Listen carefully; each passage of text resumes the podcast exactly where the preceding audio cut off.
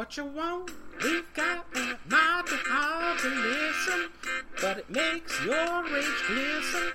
Our voices bout the games, and you know we talk about the latest goings more so than any other, and our Mountain West matters. Well, well, you you listen to this podcast too. And you, you rant about this podcast too. Just a site where Jeremy analyzes matches and Kiss can clean the bridges. We do some good interviews. And you know from Fresno all the way to Boise, from Logan down to Esty, they're calling out our name. Where will you, you listen to this podcast too.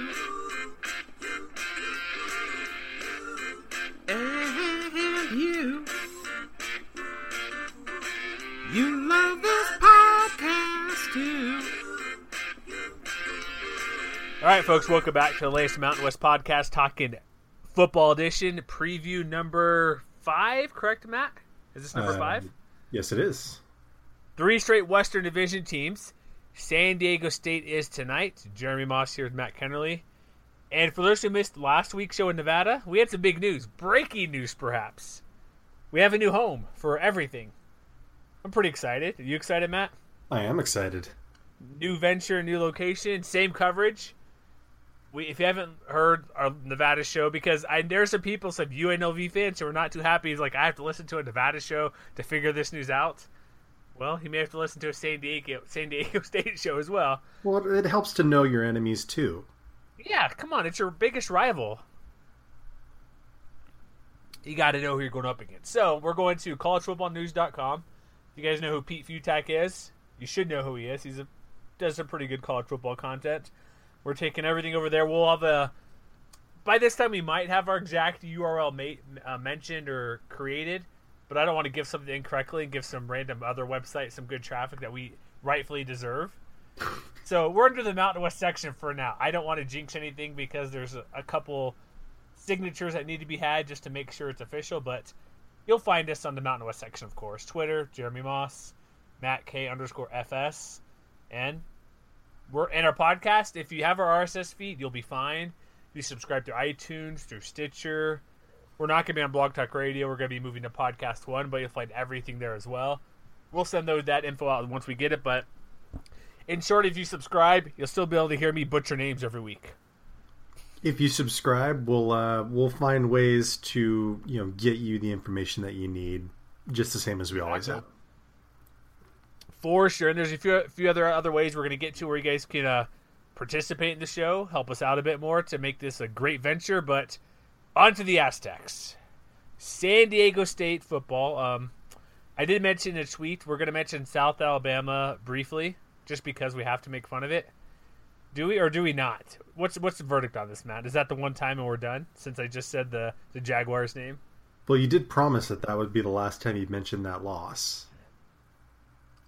We'll we'll do that. That's the last time I'll mention loss because this year, if there's going to be a, there's no South Alabama on the schedule because UC Davis is a FCS team and NIU is better than usually than South Alabama, but Aztecs are back to back conference titles and beat the teams you're supposed to beat. Let's move on. Let's get to the team here. So there's not much turnover really. Coaching staff basically stays the same. Uh, they do lose this guy named Donnel Pumphrey's pretty good, right? He's he's no longer back. That running back who uh, broke every single rushing record, asterisk Ron Dayne record. Had a solid 2016. He did. Yeah. So offensively, let's start with the offense like we normally do. The key is it's the offense isn't going to be much different than last year. It's going to be same old, same old. Where that's not a bad thing either. Where they're going to run the ball and run it well, and they have Rashard Pen- Rashard Penny back, who what what did he do? Uh, eleven hundred yards last year, just over thousand yards again to back up Pumphrey. So it's not like it's going to be some a drastic change where oh who's going to replace this great rusher? They had probably the, one of the best. What would you say the rushing attack was last year? Top ten overall, perhaps, with two guys over a thousand yards. Yeah, I believe the the only team in the conference who was better than them nationally was New Mexico, course, and they were they were actually actually excuse me New Mexico and Air Force. But even so, if you go by yards per carry as a rushing offense last year, they finished seventh in the country. And when you remove the you know the triple option teams that run a lot, you know just because that's what their offense is, you know the only teams that really ranked ahead of them last year are teams like South Florida, who got a lot of production out of their quarterback and Quinton Flowers. LSU, surprisingly, you know Louisville, who had Lamar Jackson, and Middle Tennessee, and that was that it was by yards per carry, correct? by yards per carry last year. Yeah, carry, yeah. and that was it. You know, and it seems kind of amazing to suggest that even though they're losing the nation's leading rusher from a year ago, they could be better than they were a year ago. Would you agree? I don't, I don't know. They're losing Nico Siragusa on the offensive line. That's a big loss. He's in the NFL now. They're out key offensive lineman. That's a big loss right there. That is true. I think if they take a step back, it might be because it takes a little bit of time for the newcomers on the offensive line to coalesce. Because they're not just losing Siragusa, they're losing four starters off of that line. You know, Daniel Brunskill, who signed a free agent contract at the next level, Quade Miller, who was pretty good, Arthur Flores, who was an all conference performer, I believe. You know, Antonio Rosales is the only guy coming back. I think it helps though that not only are the guys who are slated to step in fairly well regarded recruits who have been in the system, you know, they've had time as understudies to really commit to learning the system. And it's not like it's overly complex. Like they get to line up and they get to punch people in the mouth 60 times a game. That's pretty good work if you can get it. That that is, and even with after Rashard Penny, they have who is it? Jawan Watson behind him as well. Yes. Lawson, who ran pretty as a third string back, ran pretty well. And the offensive line, that's a pretty big loss because each started last year. Well, they had basically those were it. Those four guys with the 14 starts per for the whole season. That it's gonna be an issue, but we'll get to it later on. But they open up with uh, say, um, excuse me, UC Davis, who I mentioned before. That should be a pretty good game to be able to kind of get their get their rhythm going and playing as as the machine they have in the past couple of years. They return quarterback Christian Chapman, who, again, Aztec fans, don't get mad at me. There's not there's not a need for him to throw the ball. Like I said last year, if Aztecs should have a pretty good passing attack, they would just steamroll the conference more than more than they have the past couple of years. The problem is they don't really have like who's their go-to receiver. They have probably one of the better tight ends in the conference, but overall, like their passing in the past couple years, it's been. I know they have Michael Holder back, but he only had 27 catches last year. See, here's a question then. Is it a problem if he does exactly what they need him to do and he does it well? No, I'm not saying that. I'm saying they how that, I'm saying how they could be even better That's true. because they don't need. The thing is, it's like I made a comparison. Like he completed over 61% of his passes. 28 sacks was probably a bit more than they'd like. But I compared it to uh, with the Ravens and won the Super Bowl with Trent Dilfer. He didn't have to win them the games. He just did, ran the offense, efficient, didn't turn the ball ball over very much. He only had six interceptions last year. But if they want to take the next step to challenge South Florida, Colorado State, some team for the uh, Boise State for not even the conference, but the uh, Peach Bowl or Fiesta Bowl, whatever big money game they can go to, they need to have the offense have a passing game as well. Because we looked at what happened versus Houston in the bowl game last year, the first half, they were st- stymied and couldn't do anything until the defense got turnovers and forced that Houston defense to get tired for being on the field so much. But you give them credit and everything for that for what they did to get the second half going for, to roll to roll out that game and kind of run away with it a little bit. But if they're going to be like an elite team, be a well above average team, I know eleven and two the past years. It's a great season, but okay, the one loss again. I'm not going to mention the team who should not be named, but if you want to be considered this elite program, you got to a little bit. I want a little bit more passing game to maybe not legitimize them, but to be more of a, a threat because there are certain teams like when you look at Air Force or New Mexico, if they stop their running attack, they're over. Or Navy, if you stop their running attack, there's nothing they can do to beat you. If a team could somehow slow down like Houston did in the first half against San Diego State, Aztecs can't throw the ball well enough to beat a team through the air. That's what I'm getting at. If, they, if he takes a step forward, Chapman, if receivers take a step forward, Michael Holder, David Wells, whoever else is going to catch the ball, Quest Truxton perhaps, guys back there who contributed last year. If that passing game can be a little bit better, this team's even more dangerous. And it'll help a little bit too because with a new offensive line, you got to break in players. Even though Penny's played as well as he has, as much as he had, two time defending special teams player of the year as well, there's still a few things where I'd like to see them be better offense and, passing the ball is one of them. And again, if they're a bit better, like how great would they be if they had a, if they had Nick Stevens as their quarterback or something? I mean, I think that that's a fair point, but I'm not totally sure that the situation is as dire as you it seems to me that you're suggesting it to be. And the main reason I say that is because if you take a deeper dive into what he actually did last year, you know, if you look at the split stats, if you look at the situational stats, there really wasn't any drop off in his performance whatsoever. He actually got a little bit better when the Aztecs were tied or whether they were losing, which granted never really happened that often, but you know, in situations where they tie where they were tied, he threw 49 passes, had 6 touchdowns and one interception.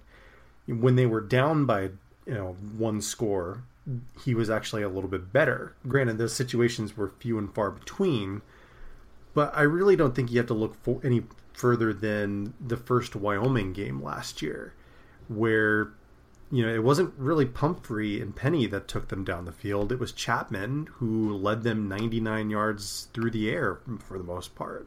I remember that. I'm like, you give me that any time, I'd never take it ever. I probably still wouldn't take it if that was this year. If they had to go 99 yards and Chapman was the guy to lead you the way throwing. I would still prob- I'd still likely say that's not going to happen. So, and I for mean, any quarterback, but really, think about any quarterback. How often are you going to be confident you're, you're going to score a touchdown in that situation, anyways?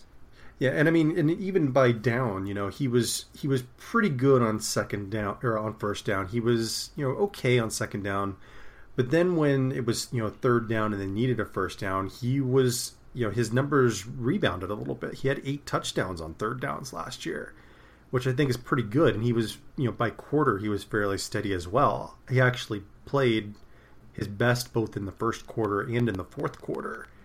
So I think that if they're in more than one situation where maybe they're down by one score, I don't think Chapman is really going to be the problem. To me, the bigger question lies in whether they can find a second receiver again. Because, like you said, you know, Michael Holder is back. He's very clearly their big play threat, having averaged over 20 yards a catch last year. But then you're looking at guys like Quest Truxton, who, you know, in a very, very, very small sample, you know, he did okay. But what kind of workload are they going to ask of him? Or, you know, the guys even further down the depth chart, like Timothy Wilson? Or, you know, is a redshirt freshman like Isaiah Macklin going to be able to break into the mix? Kind of a big target. But even despite that, you know, they're still going to have Rashaad Penny, who is not only a very dangerous runner, he's also one of the conference's best receivers. And Juwan Washington, I think, is probably in that same mold. He only had three catches last year, but they were for 72 yards, which I think tells you a lot. So I think, on the whole, it's probably not going to be that big of a deal if they have to throw a little more often, but it is going to be interesting to see who steps up and claims that number two receiver spot, especially. Yeah, that's my point. Like, I'm not people think I'm downplaying what he does. Like I get they like my point is they don't need him to win games. And you look at what Holder did last year for the amount of yards per reception was 21 yards per catch, mm-hmm. 11 yards per target. If you take that away, like I know it's kind of maybe pit me picking a few things here and there, but Chapman overall, even including what Holder did, only averaged like eight yards an attempt. And so I'm just there. There's the receiving there there are issues receiver and quarterback, but I think they're going to throw more. I think they're going to be better throwing the ball more because they're going to have to. I just they, they don't need him to do it. And that maybe that's where I'm, my nitpicking is coming from. Where his numbers aren't amazing, they're good, they're above average for what they ask him to do. Twenty TD, six interceptions, like you mentioned. When it came to third down, he had what most of those touchdowns, a lot of those touchdowns. What eight of them, mm. I believe you said. Yeah. And but then again, but then again, I look at Wyoming in the title game, six of thirteen, only ten of fourteen attempts versus Houston, four of nine attempts Utah State. I know these are blowouts. Seven to twelve at Fresno State, where they only won by two touchdowns. There's those type of games where it's like, well, is he really that good a quarterback? That's where I'm getting at. Where it's like, he, yeah, he'll have great games. Like Cal, when he played Cal, did pretty good, 14 of 23. He had three touchdowns. when They beat Northern Illinois last year. Or 15 and 20 versus UNLV. Like he has his moments. He does a good thing, but I think my thing is I like how the Aztecs are playing. They're playing very well, but the next level for them is to break through and get to a big money game. And if that's going to happen, they need Chapman to be one of the better quarterbacks in the conference. And this year, the quarterbacks are loaded: Rypien, Josh Allen, Nick Stevens, even Dru Brown at Hawaii. Worthman Air Force is a different type of quarterback. Phil Steele, like he put out his magazine just the other day. Well, by this time, you probably have read it, but he puts uh, David Cornwell of Nevada as the fourth quarterback in the conference. And mm-hmm. so there's a lot of good quarterbacks, and Chapman still, even with that those players, probably still would be hard luck to be middle of the pack. And that's my only concern. He's not a great quarterback. He does what's asked to him, and he doesn't make too many mistakes, but he's a bit better than a game manager. And this year, if they're going to get past that, he has to be a little bit better. But then again, are the I'll, we need to move on, but are the opportunities going to be there to have him have a better season? I think so because I think when we start getting a little more into the schedule game by game, one thing I notice is that he's facing a lot of secondaries who are overhauling a lot of you know star players. They're they're having to replace a lot of star players. Like you know Air Force doesn't have Weston Steelhammer anymore. You know Fresno State's replacing three guys in the secondary. Hawaii's placing a, replacing a couple of guys in the secondary you know, New Mexico is replacing a couple guys guys in the secondary. And you know, Nevada's a soft defense, but I'll I won't belabor the point. But I think it helps that you know if they're in that situation, chances are in any given week they're going to be going up against a pass defense that will be able to be softened up. I'll leave it at that. That's true. That's going to help as well. So, what's your biggest concern? I, would it be probably same as mine, offensive lines, because four returning starters are gone. Or yeah, they're losing. Or excuse me, let me rephrase that: losing four starters from last year's team. That has to be the biggest deal, despite having that talent at running back available. I mean, yeah, I guess I would have to agree, especially because if you look at the depth chart that they put forward, especially on the left side of the line, you're talking about two redshirt freshmen stepping in Tyler Roemer at, at tackle and Keith Ismael at uh, left guard. But at the same time, you know, they've had a year to learn the system, and they're both big dudes. Like, I think on the whole, San Diego State's going to have a starting five that averages, you know, a pretty healthy over 300 yards, or not 300 yards, 300 pounds rather. So on the one hand, yeah, I think it may take some time for their youth to kind of coalesce. But with the system that they're running, you know, what they ask them to do, I wouldn't be too concerned about it as much as I would be about other teams having to replace, you know, that many players on the line. Yeah, because it's not a difficult system, really. Yeah. Do you have any concern? One last thing on the offense. I have Phil Steele's preseason team in front of me out of the four teams he puts on offensive line, Aztecs have just one player on the offensive line union that to Antonio Rosales there at guard. Nobody else makes the first four cut. Is that a little surprising, or just because there's no experience, you can't put him there? Yeah, I mean, I think to some extent that probably has more to do with just the inexperience more than anything but you know for me i'm not totally concerned with their ability to kind of step in and do what they need to do. So since this is going to be one of the better teams clearly where would you put their offense against anybody else in the conference? Like when you go overall where would you kind of pecking order kind of place them? Because last year when you go look at their total offense they were up there. They were number they were only six last year in total offense which isn't a great greatest stat to use but they were top four, the yards per play, like you mentioned before, the rushing was pretty good. They're number four in yards per play. Where would you rank their offense? Like, who would you say would have a better offense this coming year than them? I mean, I guess it wouldn't surprise me if they were a little bit better on offense if they can find those gains in the passing game and kind of assuming that they're not losing too much from, you know, replacing Penny or Pumphrey's carries with Washington's carries. I guess overall, I would say, I mean, off the top of my head, it's, it's that's a difficult question to answer because you know certain offenses in the conference do some things really well. So I mean, you can't say that it's going to be the best passing offense, but you can't also say it's going to be the best rushing offense. So where? Let me ask because that is a tough question. I'm thinking about it as well. So I would say I know this is super early. We're kind of going a bit different angle than our last shows on this, but I would be confident in saying Colorado State will have the best overall offense this year in the league. From who they have back, quarterback, running back, and then after that, it's kind of up in the air because, yeah, Boise has Brett Rypien and Cedric Wilson. That's a known quantity. New running back coming in. New Mexico should be fine, but they replace uh, Gibson. Air Force loses basically everybody, but has Arion Worthman back at quarterback.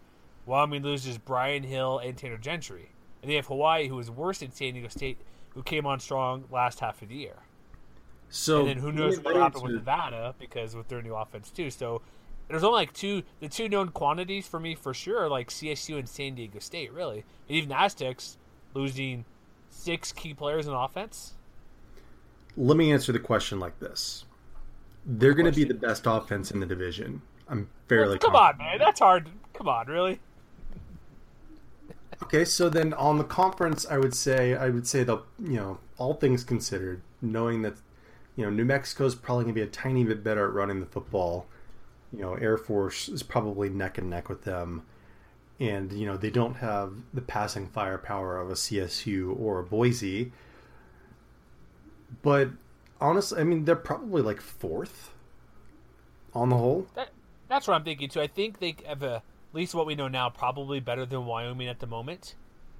Yeah. And but they, then, like you said, Air Force to Mexico should be better, but losing, especially Air Force, losing so many players, it's going to be a tight. There's going to be a lot of offensive. I would just say CSU and probably Boise are going to be the top couple of offenses, but it's just an interesting thought to go through because this is going to be a quarterback league this year, I think overall, compared to last year being the running back league. Yeah. Well, and let's not forget they were also fourth last year in yards per play. Yes, they were and assuming Washington and Penny keep that up, because Washington, one last quick thing, 55 rushes only and six touchdowns. That's a pretty crazy ratio there. Yeah, I really don't yeah. have anything to add to that. It's kind of yeah. And then, like really quick too, the receiving because we know Penny, he was 15 catches. If he replaces what Pumphrey did, that's 27 right there, maybe 30, double that output. Their offense, it'll be fine offensively, but just there's just a again if they're I like if they're gonna be like elite elite, they just need a little bit better of a passing game. So defense, defense, gonna be fine. Rocky Long, blah blah blah. But no, they do lose a few good players like Alex Barrett, Kyle Kelly are, are gone from defensive line. Uh, Calvin Munson is somewhere in the NFL, I believe. Right? He got yes. drafted. I want to say. Damontae Kazee, of course, is gone. Malik Smith. So they they lose a lot of guys out there, but they do have another they, defensive coordinator. Let's not forget that too. Oh, I forgot. Yes, who was that again? I, Tony I Gonzalez, who got promoted. So what? Where was he before then with this team? Well, he was with the staff here before. If I'm if I remember correctly, he was the safeties coach before he got promoted to defensive coordinator. That's a good. That's a good job to have because safeties are one of the strongest positions these guys have on the team for the Aztecs. Yeah. And really, is, is it going to matter though? Because it's really Rocky Long run the defense. So it could, you know. It, it, of course, I, I I'm just I'm, not to downplay it, but it's like a defensive coach. Oh, the new coordinator's coming in. It's like really going to do call plays or do anything. It's still the head coach's defense. But that it that's a wrinkle. That's a difference. And it's not like the Aztecs did not lose a lot of talent off of the defense that was one of the best in the conference and the nation last year. It, yeah, it is.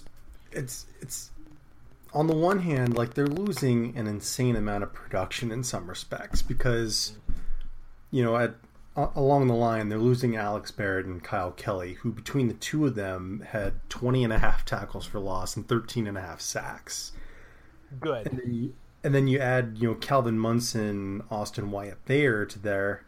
You know, that's 15 more sacks from the line, or 15 more tackles for loss, rather, from the linebacker position, and eight and a half more sacks.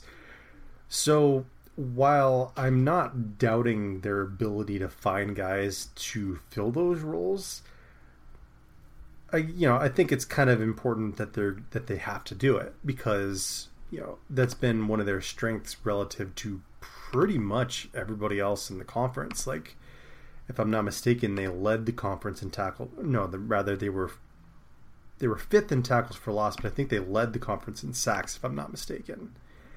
And they've done so t- two years in a row. So to me, the question is, can they do it for a third time? There's that, yeah, because for sacks overall, I had it here in front of me. They were up at the top. Yeah, they were uh, 2.71 per game, 38 mm-hmm. overall. There's that, but also, like we mentioned in one of these prior shows, turnover margin. They've just been insane in turnover margin.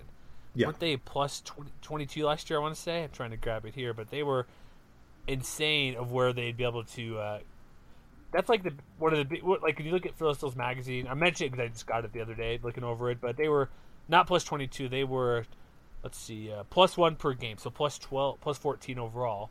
That's like one of the biggest things. If you were, it's kind of luck factor a little bit. Like Fresno was not very good last year in turnover margin, minus nine, as was Boise State was an anomaly where they were minus nine but still had a pretty good record. That is an area where it's kind of luck, but Aztecs, like the past couple years, the past three years, they've been top four in the conference and led the past two years with a. Oh, the plus 22 I was thinking of was 2015 plus 14 last year. That's like it's hard to predict and hard to sustain, but the way the defense plays, it's that's one of the things like getting to the quarterback and getting turnover margin. It's not just a defense; it's also meaning your Rashard Penny's not fumbling, Chapman controlling the ball on the on the passing, not interce- not throwing interceptions. And they that's just one of those things where it's like, well, can you do it again? It's luck factor predicting predicting turnovers is probably the hardest thing to do but Aztecs, what they've been, what they've done, it's they're not going to be bad at it, in my opinion.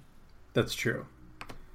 And I think it's also worth noting that even though they're losing a lot of production, you know, a lot of the guys who are stepping in are again guys who have been in the system. They pitched in a little bit. You know, I'm talking about like you know someone like Jay Henderson, who, if I'm not mistaken, is stepping in at middle linebacker, so that Ryan Dunn who started there a year ago can shift to the outside.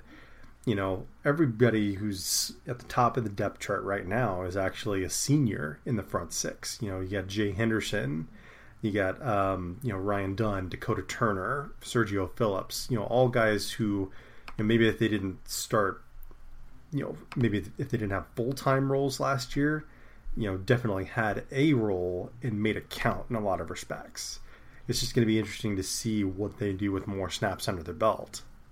Well, is that too? Then also look at how many players played in double-digit games last year. Yeah, that too. Like the front six, like their defensive line. Yeah, Barrett and Kelly are gone, but they had uh, Phillips and Turner, and then also uh, Hall. There you go, Noble Hall. All play 14 games. It's Similar to the linebacker spot. Yeah, Munson and White Thayer are gone. They had one, two, five more guys play double-digit games and go down the secondary. They return four players, six players who played in all 14 games, a handful who played at least five to eight more.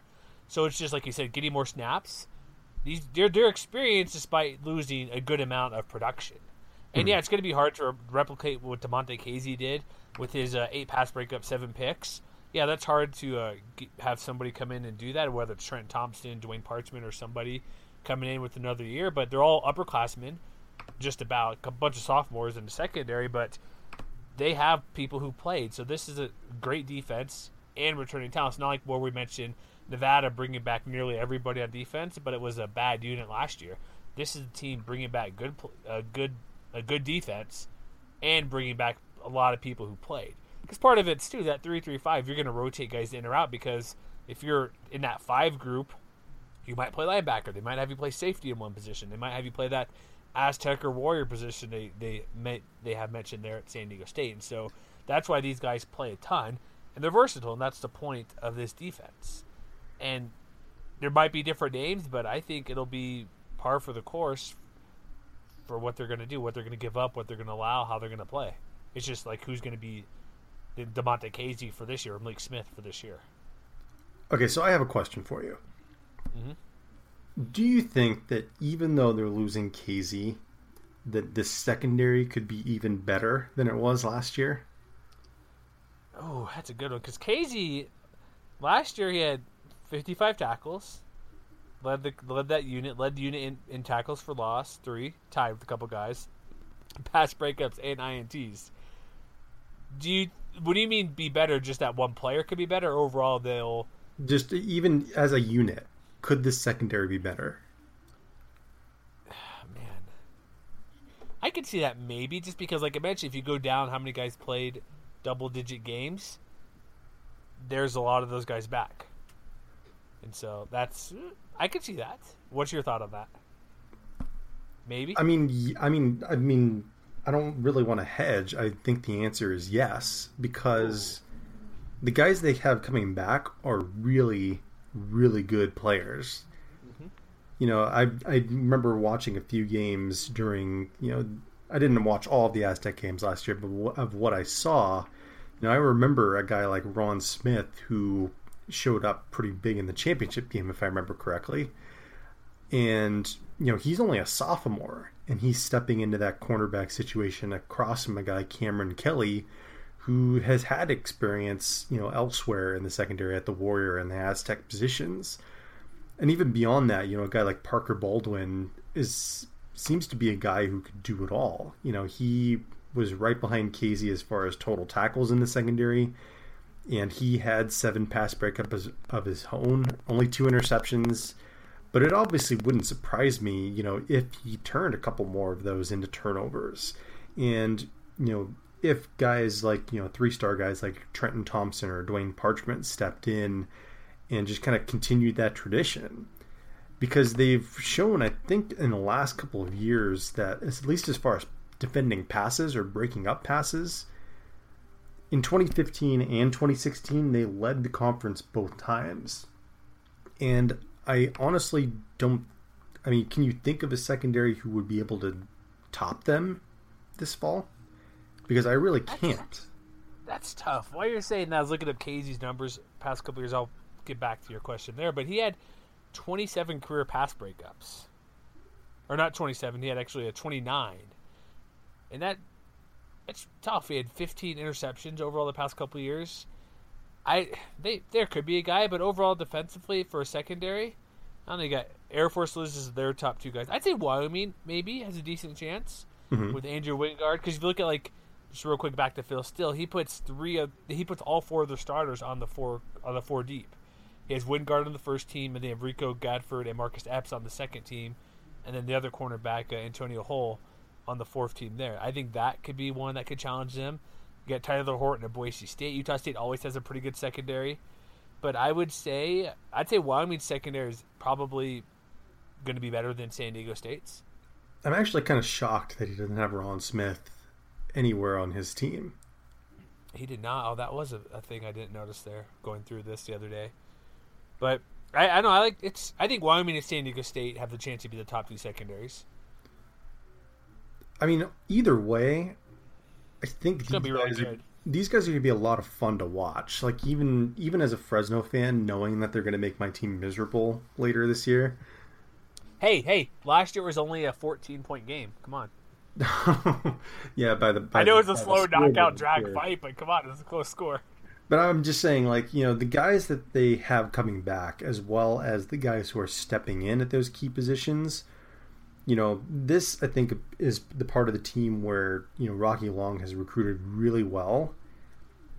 And they have, like, tons of talent back there. I'm actually, like, really jealous. And maybe I'm being a little too effusive, but I think that, you know, if they're going to reach their highest ceiling, you know these guys are going to take another step forward and i honestly wouldn't be surprised if that happened Interesting. I, I, it's there, like we've said it a bunch of times. They have a lot of returning talent who played part time last year. Now let's see who's going to step up and play. And then even like freshmen come in, like Darian Hall is one of their highest overall. He's their number one rated recruit. mm-hmm. DB freshman coming in. How much will he play? Darren Hall. He may play a little bit. Who knows? But they got a lot of talent there, and they've been, like I said, recruiting very well. I would say, like, do you have a concern on the on the defense? Because losing Munson and Barrett's a pretty big deal. I mean, I would say yes, but if you look at their recruiting rankings, like, actually, I, I may have misspoke before because when you look at their recruiting rankings a linebacker, you know, they've got guys back there who may not be starting this year, but they are super deep, like Kyahva Tezino or um, you know Drew Mathis. You know, young guys, freshmen and sophomores who came you know to San Diego with really highly regard. You know, Tezino, for example, was a four star guy back in 2015. He might be the best play guy in this team because he played 11 games last year. Yeah, and you know he may not do much more than rotate in behind you know these seniors who are going to be starting like Lakalaka and or Lakalaka is a junior, excuse me, but you know like Dunn and you know Tyler Morris and Jay Henderson in that linebacking unit. But honestly, it wouldn't surprise me if he stepped in and made an impact in any given week. You know what I mean? Like that's how deep this defense is, and like that's how you know that's what sustain, sustained success really does is it kind of gives you that benefit of the doubt even though you're having to replace so much production because even with Tezino, he's their best recruit in a while. He out of the returning defensive players, he's number six. Yeah, and so that's what it tells you. Only two tackles. He played every game, kind of, or three and a half tackles, excuse me. But it's and in, in those three and a half tackles, one and a half for sacks and one and a half TFLs. So he out of the time he's in there, he made some good moves. And sec, let's go to um, special teams really quick. Do you think Penny will continue his same role as always being that returner, just because of how many touchdowns he's had the past couple years? I mean, if I were Rocky Long, I would have a hard time taking him out of that role just because of how good he's been. But at the same time, if you choose to give someone like Juwan Washington a few more carries to kind of you know even things out, you know, let's not forget that Juwan Washington still averaged over 29 yards a carry or per return last year, and a touchdown. Yeah, so like both of those guys have proven that they can be a weapon. So I would look for Penny to be a factor once again, but I wouldn't be surprised if they let Washington do that job instead.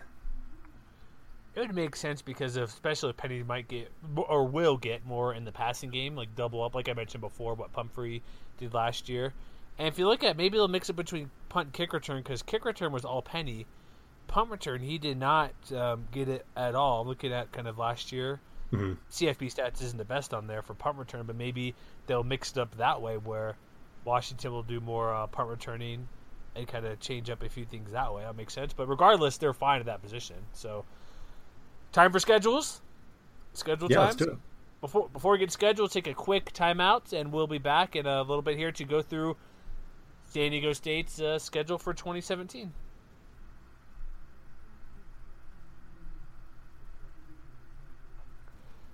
All right, we have our spreadsheets ready. Matt, your spreadsheet's been completed for a while. Is that correct? It has. Mine is going to be on the fly at some point. A little bit. I've, I filled out some of it, but they start out UC Davis, which is going to be a victory, and it's one of the uh, non-August games, so it's Saturday, September second. Victory, Quad to Q, Qualcomm. This is going to be. The, isn't this the? Um, I believe this is going to be that um, flyover game or firework game. What's it called? They do down in San Diego, where it's always their biggest crowd because it's the fireworks or Army or Air Force does something. I have no idea. Do you have any, any idea what I'm talking about? Nope. I think it's just some some firework game. It's a huge crowd because San Diego, aren't Navy town, stuff like that. So, but that's a victory. Then they go to Arizona State, week two, Pac-12 network. So if you're a Mountain West fan, you might want to get Sling TV at some point in the in the non-conference slate to get like that week's trial or whatever gives you the longest trial to test out the Pac-12 network. I'm surprised this game's on airs on Pac-12 network. It's Saturday night, late game, 8 p.m. Pacific. In Arizona State, like I talked with the guys from House of Sparky, they have like a, a new quarterback coming in to maybe make make things better. But it's not like Arizona State was amazing last year. They still have Nor- Norvell there as their. Um, oh no, excuse me, um, not Norvell. He's at Memphis now. Um, guy, who's the guy who jumps jobs? Todd Graham. He, he he's been, he, Which he's been in his. he, he, he's notorious for this is my dream job. Dream job number one. Dream job number two. Arizona State. Dream job number three. I was thinking of uh, Mike Norvell, who's down in Memphis now. But it's not. But getting back, like they weren't great last year. They were five and seven, and Arizona State doesn't really scare me too much for what they're going to do this year. I mean, I think,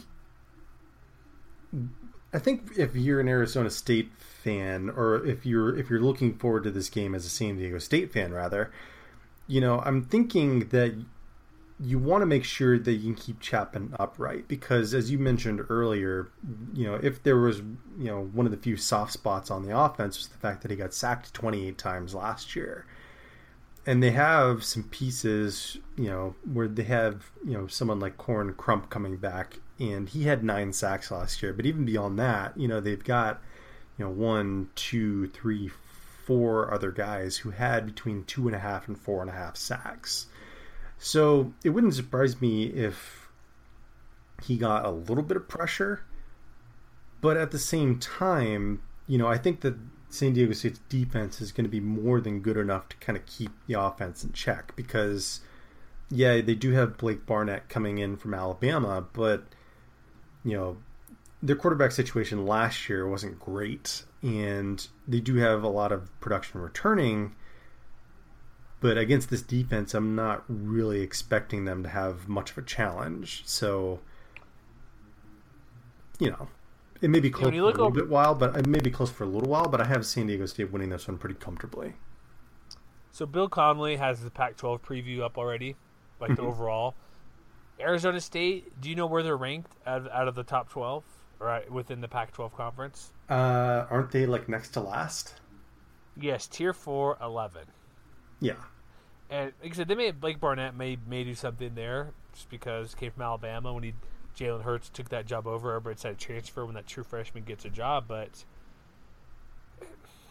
if you look at Arizona's like if you look at their S and P like the past while they've been dipping every year since 2013. They were eighth, uh, 25th, 49th, and last year 83rd. They've been trending down every year. Offense just, was really good, and then now they're middle of the pack defense has just been terrible outside of the uh, same trend. Like in 2013, this was a really good team. But 2014 defense was middle of the pack last year, 81st rated defense, 114th rated defense last year. So this Arizona State team, they have a, a lot to do if they're going to get to even be a decent team to Pac-12. And the Pac-12 South is tough. Like Utah's going to be good, should be pretty good. USC, Colorado's not a dump anymore. Um, UCLA, Josh Rosen, you got Sam Darnold. It's we'll go into it more in the preview. But when I was talking with those guys from House Sparky, they were concerned about quarterback. They are they were surprised a little bit of that Arizona State's favor, but not really, because it's almost a toss-up game. But why would I don't even see why Arizona State's even favored in this matchup at all? I know Aztecs. Well, I should, shouldn't be that naive, but with Aztecs losing Pumphrey and their whole offensive line, but their defense is back. Return one of the few teams that lose a starter but has a thousand yard rusher returning. I just don't see why this shouldn't be a victory for San Diego State. Me neither. Victory? Victory. Victory it is. And really quick, looking at um, Arizona State, they they do return some talent, but like their leading rusher from last year, Demario Richard, only had 593 yards. Yeah, not great. That, no, that is uh, not uh, what you want to see. All right, so victory for me, victory for you. They return a lot. That's the only concern. They do return a lot of talent coming back, but again, it's not like great talent. I think they'll stifle whoever they whoever's going to run the ball or pass the ball and everything. So two and zero. Oh. They go to Stanford, man, or excuse me, they host Stanford. CBS Sports Network game. Is this their biggest game on the schedule? Absolutely. Not even close. And bigger than close. getting finally getting to play Boise State again. This is the biggest game on their schedule because you know, having read up on Stanford a little bit, uh, even despite losing Christian McCaffrey, this is probably the best team they play all year. I could see that for sure. They are like what David Shaw's doing there. He's making them a powerhouse, and like is reading a few things. Like this is the team that's they're technically like probably a slight step behind USC and Washington. Mm-hmm but they can still win the conference while next year being like their year to be like the team in the conference and just steamroll through the Pac-12 next year. Yeah. But they might be able to contend this year, and nobody would be surprised or think it out of the norm that they beat Washington and or beat whomever comes out of the Pac-12 South, likely USC, and go to the Rose Bowl or even the playoff. Yeah, because you know they're losing a couple of guys off the defense. Obviously, the biggest one is Solomon Thomas, who, you know, as a 49ers fan, I just want to say thank you, Stanford. but at the helpful. same time, they're bringing back like l- almost everybody else. They're bringing back a couple guys in the secondary, and they're bringing back pretty much everybody else in the front seven. And so I think, you know, if they're going to have a challenge establishing the running game, and I'm talking about San Diego State when I say that, this is going to be their biggest challenge is fighting their way through that defense because not only is it big and you know talented, but it's also very deep. And while I think that you know the defense could take advantage of an offense that was a little bit slow to come around last year, it didn't really take off until Keller Chryst took over the quarterback spot later in the year. But again, I think it helps that you don't have to face Christian McCaffrey. But at the same Well, time, but look at Bryce Love though; he had almost a thousand yards. He had 783 yards. and he did average. the backup. He averaged seven yards carry too. Yeah, that, that's that's not bad. Yeah. So I mean, I think that you know Stanford's going to have some questions to work out on offense. I, I mean, this is probably one of the games I'm looking forward to the most this year, just because of the fact that I feel like both of these defenses are really going to be able to assert themselves. One thing I noticed too, looking at the stats and everything, because I thought these played last year, but they didn't they play two years ago. These two teams, I believe. I think you might be thinking of San Jose State. Uh, maybe uh, yeah, the Bill Walsh game. But looking at like kind of what both these two teams do, a lot of the things similarly, like turnover margin. Both of them are really good at turnover margin. Both of them have a good defense. They'll have they will have a good ground attack, quarterback play. Not bad for either, but not going to blow your doors off. Is there a line out in this game yet? I believe there probably is. Have you seen uh like a point spread from like Vegas Insider or anybody? I have not. I'm gonna see if I can pull that up really quick. But with this game, like if you look at like FPI and uh, Bill S and P Plus, it's what 25 percent chance San Diego State will get the victory here. Mhm. Here's the thing that stinks about San Diego State: Qualcomm has literally no no home field advantage, and that's an issue. Even if they bring in 40 fan, 40,000 fans, they're still 25,000 short of a sellout. And San Diego State, like, yeah, they played all the night games. They're all on CBS Sports. Great. They play well at home. But it's not like they have a home field advantage because look at what happened last year when they played Cal. Cal wasn't great, and they needed a late interception to beat Davis Webb and the Bears. That's true.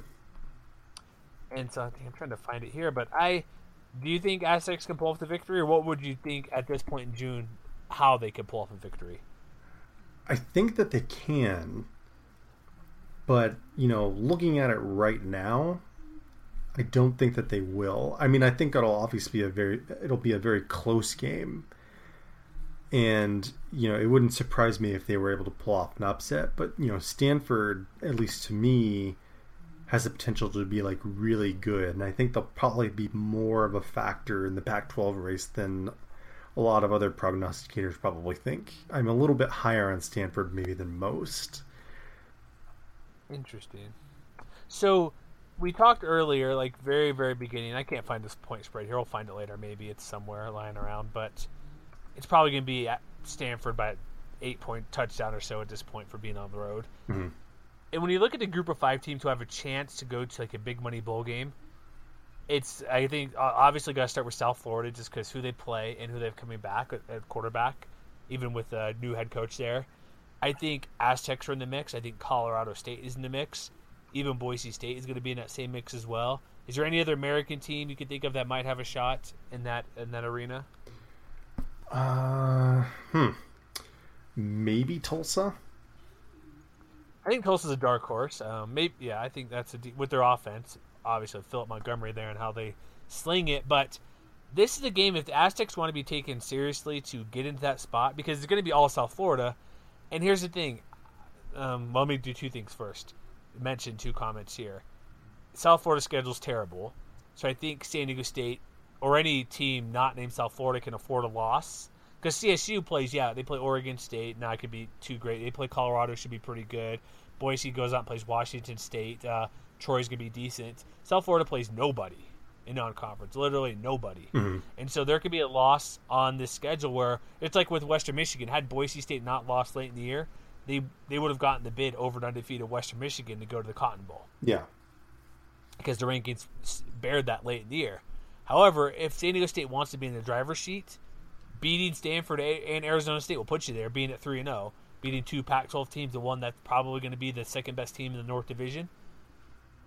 I'm going to say a loss right now, but it's it's a must-win game if they want to. Because we hear Aztec fans every offseason, why aren't we getting the credit like Boise State? Why aren't we getting this love? Well, Boise's broken through. The barrier, has gone to multiple Fiesta Bowls. They've gone to the Georgia Dome to beat up on teams in the SEC. And this is the last show, but I'll, final time promise ever. I'll say it again. If you want to be this great team, you do not lose to a Sun Belt team that doesn't go to a bowl game. Yeah. You just can't do that. That's my point. It's like it's not not saying disrespect, but if you want to be taken seriously as, as a great team out of the, these other conferences outside the SEC and Big Twelve, you don't lose to those teams, and you beat up on Stanford, you beat up on Arizona State, you go undefeated, you go eleven to one, you go to the Fiesta Bowl and beat up on whatever Pac-12 or Big Twelve team comes calling a Big Twelve team. Mm-hmm. This is probably their most important game in years they played because I'm co- fairly confident they can beat Arizona State.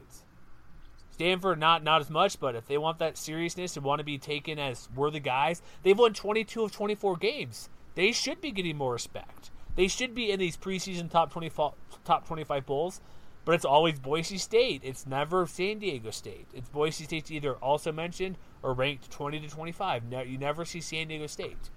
If the Aztecs want that, you got to beat Stanford. Exactly. And I mean, you know, we've said in the past that, you know, you know, the, the week schedule I think is one thing that held them back. But at least for this year, I think that San Diego State's schedule gives them the best chance to be the Mountain West's representative on New Year's Day. And Stanford, that- and Stanford is Yeah. the biggest hurdle because I mean I know I know Boise State is playing Washington State, and you know other teams are playing other teams. Like you know, if Fresno State were a better team, I would say that I would say you know being able to you know put them up against you know Washington and Schedule-wise, yeah. yeah. But it, realistically, among the teams who have these non-conference schedules who are in the conversation for it right now, San Diego State is the team to beat as far as getting to a New Year's Day bowl. Yeah, schedule wise, because like you said, Boise plays a couple teams. CSU plays, like I mentioned, Oregon State, Colorado. Okay, whatever. But yeah, a one in four chance, like Bill C says, strikes me as being a little bit low. Personally, I would probably put it closer to forty percent because I feel like it's going to be a little bit closer than the projections might suggest. So where do you see? Do you see where Stanford's ranked anywhere? Are they? I'm assuming they're probably top twenty team preseason wise. I imagine they probably are. Yeah. I should do a quick search on my. Well, I'll look at that later, my magazine. But the, yeah, let's move on. It's going to be a loss right now. I think they could win, but it'll be tough to see. They're projected to And be look at- twelfth, by the way, as far as S and P plus. S&P Plus. That's a pretty good consideration to look at. And if you look at who Stanford plays, one last thing because we don't need to go this deep in all these games, but with Stanford they play. Um, ooh, should I call it right now? Because they play at USC the week before, man. If you want, Do I need a stupid upset pick? that's entirely up to you. Victory, Okay. San Diego State. Going for it. All right. David, give me a high five on Twitter. Aztec Nation, don't yell at me if they lose this game to jinx them. Okay. Hey, that's a tough one. Going USC week before they played, they start off the season at Rice, nothing by week, but then at USC at Stanford at San Diego State, they don't play their first home game till September 23rd. Hmm. I'm calling it for playing USC week- week before. They're going to lose to the Aztecs. That's bold. That is bold. Okay.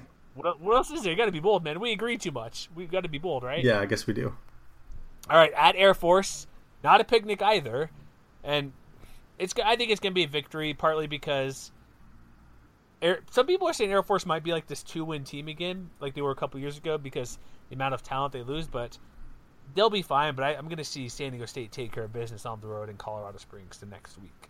I agree. We agree. Northern Illinois. this is not the same. This is also a home game, not the same norm, northern, not normal, northern Illinois team. Jared Lynch or whoever's back there. What are they projected to be? Are they supposed to be just an okay team again? Are they finally kind of back to being a decent MAC program? Uh, well, Bill C has them projected at six wins. Okay. So you know they should be solid, but maybe not ten wins good anymore. Yeah, they because the MAC has changed a little bit. Western Michigan, uh, Toledo's uh, pulling up a few. Well, they've always been decent, but getting there. But NIU's not the. Wasn't there a record, or wasn't there something before, like a couple years ago? They're like the MAC division representative for like a, for multiple years on running. It was, was that the case with it was NIU? either five or six years in a row that they won the MAC West. Something crazy. And with this game, they're given a San Diego State, I should say, about an eighty percent chance to win, seventy-seven percent chance to win. They're actually giving. They project nor NIU to be a pretty much a better team than Air Force. But again, when you look at those advanced numbers, it's like, oh, you lose a billion starters or a billion players, you're not going to be perceived very good. But they're. I don't. NIU, they're not creating any buzz for me or anything. And who, like I said, they're just. Uh, they're not the team they used to be. Is there any reason to be too concerned with uh, the Huskies? I don't think so because I mean the the Huskies are losing a lot on offense. You know they have uh, in you know injury prone quarterback and Ryan Graham. You know they're losing their top runner. They're losing two of their three top receivers. They're losing you know three guys off their offensive line from a year ago. So this strikes me as the kind of thing where it could be a long afternoon for NIU. Dang. All right, victory for uh, San Diego State. Okay. All right, then go to U- UNLV, who's not getting much love either from these rankings, despite you will hear from the rooftops Armani Rogers every week about this team. I don't think UNLV could stop this Aztec defense at all. I'm going to go just because we go through these teams every week through these previews. UNLV is not going to win this game. Yeah, I mean, UNLV didn't really have a passing game to speak of when they played last year. So while I'm expecting them to be a little bit better, we'll get into that a little bit later. You know, San Diego State's still got a talent advantage on them. They'll probably win this one pretty handily. Yeah, even it's also concern like a little thing to look at the injury issue for the Rebels receivers last year. Even they had Devonte Boyd and everybody else back, it's still they don't have enough firepower. It's not going to be a Wyoming situation where they can somehow squeak out a what the triple overtime 69-66 victory. But game number two of the year, Boise State, after the rotational layoff of two years, get to host the Broncos at Qualcomm. That's I'm excited for that too. I want to try to go to that game if possible. That'd be pretty cool. I mean, this is the other game that really kind of decides the, who's in the driver's seat for the New Year's Day game, isn't it? Yeah, because when I look at Boise's schedule, I have my or the I have their win loss here. I had them. Oh, how who did I predict in this game? But Boise, I had them starting off five and zero, and their first loss was Game Six. Was it this one? Yes, it was. Oh, I had the Aztecs winning. Oh my goodness! Yeah, I have. But the- I have yeah, so- this one too. Oh man, this is gonna be. Is this the Aztecs year? Are we predicting Aztecs to like run the table or something? Okay, well, We can't do that, You have your spreadsheet in front of you. Are you filling it out as you go, or do you already have it filled out? As we go, I'm sitting undefeated right now. Okay, so then let's let's skip ahead a little bit because the next three Okay. games after Boise State, you get home versus Fresno State, at Hawaii, Win. at San Jose State. Hawaii has a chance to be interesting, I would agree. but still a victory. Yeah, I mean, yeah, because they they pretty much mauled Hawaii a year ago. Like if you remember, that was the game. I, if I'm if I recall correctly, where Nick Rolovich took the benches away. That's right. You don't deserve benches, my team. Only winners get benches. So what's your what are you looking at going ahead here up to the bye week? Because that's a long time without a bye week as well. I mean, I have them. I have them winning all three of those games. So do I. I I, I like the Hawaii game because I think that'll be a fun one. Okay, so then what about November eighteenth, home versus Nevada? What's after a bye week and knowing what we know about Nevada's rush defense, I don't give Nevada as much chance much chance of it all to get the victory. Me neither. But I think it will be mildly interesting to see how the air raid stacks up against this 335. If only because, you know, if you go back to last year's Cal game, that was really one of those instances where the defense got pushed, and it was their ability to be opportunistic that allowed them to come out on top, as well as, you know, Donnel Pumphrey. Yeah. But and I, and I don't think that Nevada is going to win this game, but I think that they could make it mildly interesting for a little bit, just because of the contrast of offensive style versus defensive style. There's that, and it's week what t- final final two weeks of the season. At this point, we should know who Nevada is, and they should have their offense under control. Mm-hmm. Even with that, got to go Aztecs, right? Uh, yeah. So this gives brings us to the uh, home game, home finale, Black Friday. You're familiar with the Black Friday games with undefeated teams, aren't you, Matt? Uh, yes, I am. Sorry about that. New Mexico comes to the queue. CBS Sports Network uh, afternoon t- kick tip, whatever you want to say, kickoff for football. Do the Lobos have a chance of doing something crazy against the Aztecs with whomever's running the ball and whoever's throwing the ball? Yes. Ooh. And I had to think I had to think about this one for a long time before I came up with a decision.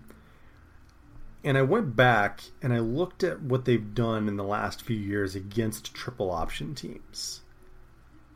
And what stuck out to me is that even though they've been really dynamic as a defense against the run, in the last two years, the team that really you know put it to them more than anything else as far as a triple option team was the championship game in 2015 against Air Force where they gave them pretty much all they could handle even as the Aztecs won that game Yeah, 305 yards, 6.6 yards per carry.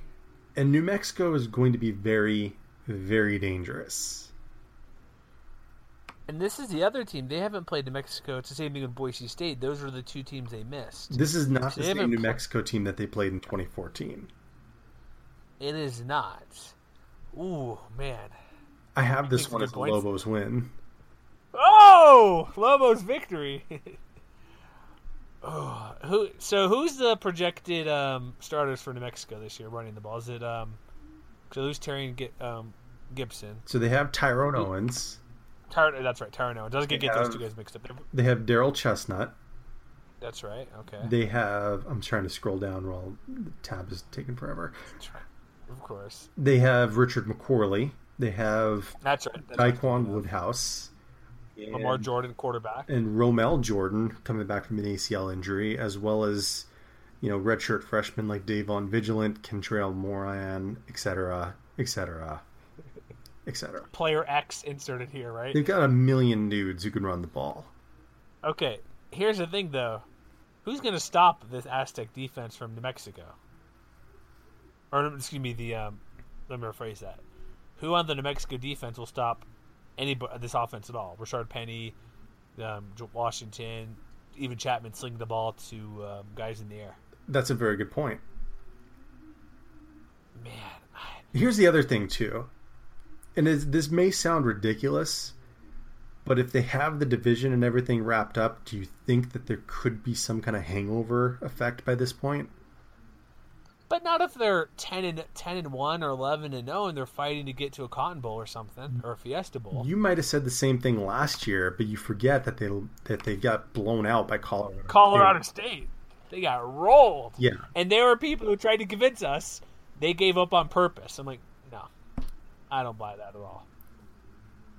Oh man, you and your facts. so you're go you're going into Mexico victory despite this being an 85% win for the Aztecs at home, and the way the season ends, they're not playing any juggernauts. Their final five opponents are an S&P plus 100 or worse rated. You don't think they'll just cakewalk through the final half of the season after think- Boise State? I don't think they're going to face another team that runs the ball as efficiently as the Lobos do. And I think that you know, even with a small sample size, maybe they're a little bit better against the triple option than you know, cough cough Boise State has been in the last couple of years. Oh snap! I feel like that's a matchup that could be really problematic for them, in the same way that it was in 2015 in the championship game. Yeah, I'm trying to look at like last year. They didn't really. I know CSU ran like crazy. Brian Hill, different types of offenses. Even like NIU ran yards per play wasn't great under four, but they still had 155 yards. Yeah. And going back like South Alabama, the 2015 game. Sorry, I'm going by stats, not mentioning just because the loss. That was their only other game two years ago where they were looked pretty overmatched. And like you don't want to go back too far. Like 2014, Nevada had a pretty good running attack. They ran over, went, ran well, as did Boise State. But like Nate, if you go back even 2014, the bowl game versus Navy, they lost, gave up 254 yards on the ground, but Navy had to run the ball almost 60 times. Man, I like I like me some football, Bob. Everybody knows everybody knows that. Everybody knows I love New Mexico. So what are you what are you thinking? I got two choices here. Well, clearly two choices. I'm sticking with. I'm going 12 and 0. Aztecs 12 and 0. Okay.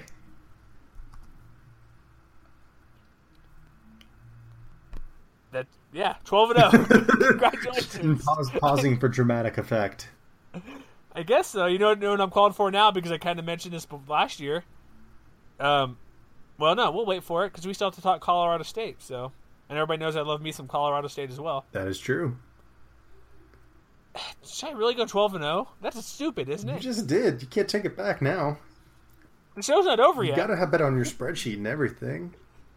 I am. I'm filling up. I'm finalizing my spreadsheet now for a few other notes from prior um, podcasts. I'll save this. So what's your what's your record then? 10 and 2? I have them at ten and two, and I have them at seven and one in the conference.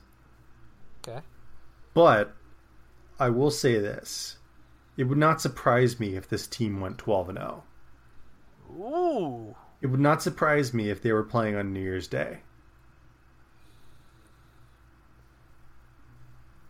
Wow. My 12 and 0 assumes they will be playing New Year's Day. Well, almost. Still got to win that pesky conference championship game over some team X. That's true. But I think at a minimum, I'll I'll say it now, but I'll mention it again when we get to our kind of big conference preview later in the summer.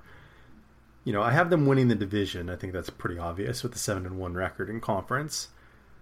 But yeah, this team is going to be really difficult for anybody to beat. Even you know a team like New Mexico or a team like Stanford. Like I'm expecting both of those games to be close, and you know I wouldn't be shocked if you know the Aztecs, especially on defense, were able to assert their will. So what's your big is your biggest concern for this team the offensive line and replacing Richard Penny or excuse me having Richard Penny replace Donnel Pumphrey? It's have I think to me it's having you know one guy that you know maybe just a possession receiver because if they have a deep threat that's great. If they have two guys that they can swing passes out to out of the backfield that's great. But I think they might need one more guy that they can rely upon if they get into a situation where they're down six with four minutes to go and they need a touchdown to tie or win. Man, well, am I jinxing, jinxing Aztecs here? No. Do they not want me to root for their team now? Because apparently I've hated their team for years. Because going back to various quarterbacks they've had prior to Christian Chapman, who was it? Max Maxwell Smith, who still I'll say is a ter- terrible quarterback. Well, maybe now you are. Is- Maybe now you're biased in favor of someone's team for a Oh. change. Hey, hey, biased is good or bad. It, we never specify. Against, I think that's the operative word most of the time, but not this time. Well, yeah, but we're well. uh, Okay, that's a good, good, good grammar there, buddy. But that's okay. You, you know how we did, you know how we did that thing a couple months ago when they had the the S and P rankings come out, and you asked me if San Diego State, Colorado State, and Boise State, which one was number one in the conference. Mhm.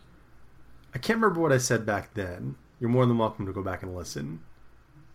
we're not, so please do. But I think I, I think right now, San Diego State is the team to beat in the Mountain West. I still say it's Colorado State, despite me saying twelve and zero. I still think Colorado State has. Uh, again, it comes back to the one area I always complain of Aztecs passing game. Mm-hmm. Rams have pro- Rams are I believe the Rams have the best offense overall. They have Izzy Matthews, Dalyn Dawkins, and uh, Marvin McKenzie comes back from the ACL. Best running attack in the conference. They have probably a great. They do have a great receiving group coming back, and their defense is going to be, despite losing Kyle Davis, will be just fine.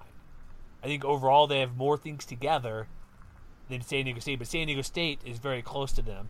My big concern again, if who's gonna if like, I know we mentioned the 99 yard play who you can give the ball to. I'll never say it, I'll probably say it for no team, but I would definitely have Colorado State Nick Stevens well above what San Diego State will do with Christian Chapman given that opportunity. That's fair. And so, like anybody making that's difficult, but Aztecs, you can. Do I get a somebody give me a virtual high five if you like them a twelve and no prediction? I don't see how you can hate it, right? Or do they hate who it's coming from? No, I think I think they'll take it where they can get it. And I, I'm not pandering, but I Stanford will be tough. It's not going to be easy, but I think it's a po- legitimate possibility to pull off that upset at home. I agree. Anything else we need to add about the Aztecs? I think we're pretty much Any nuggets. I'm, I'm missing? I think we said it all. So again, thank you for listening. Again, find us on your RSS feed. Podcast should be the same, but again, we're on TuneIn, we're on um, Stitcher, we're going to be on iTunes, of course. Uh, eventually, uh, we're still on Blog Talk Radio for the time being, so check us out there. Just search for us. Search Mountain West, you'll find us. Right? There's not many people writing or talking about this league overall, so You'll find. It. We'll end You'll with that. sure and you find. yeah, you'll find it. We'll we'll let you know where we're at. You, we're hard to miss, right? Yeah. we're hard to miss, I think. So once again, um, that's our show for this evening. Yeah, we are biased against your team.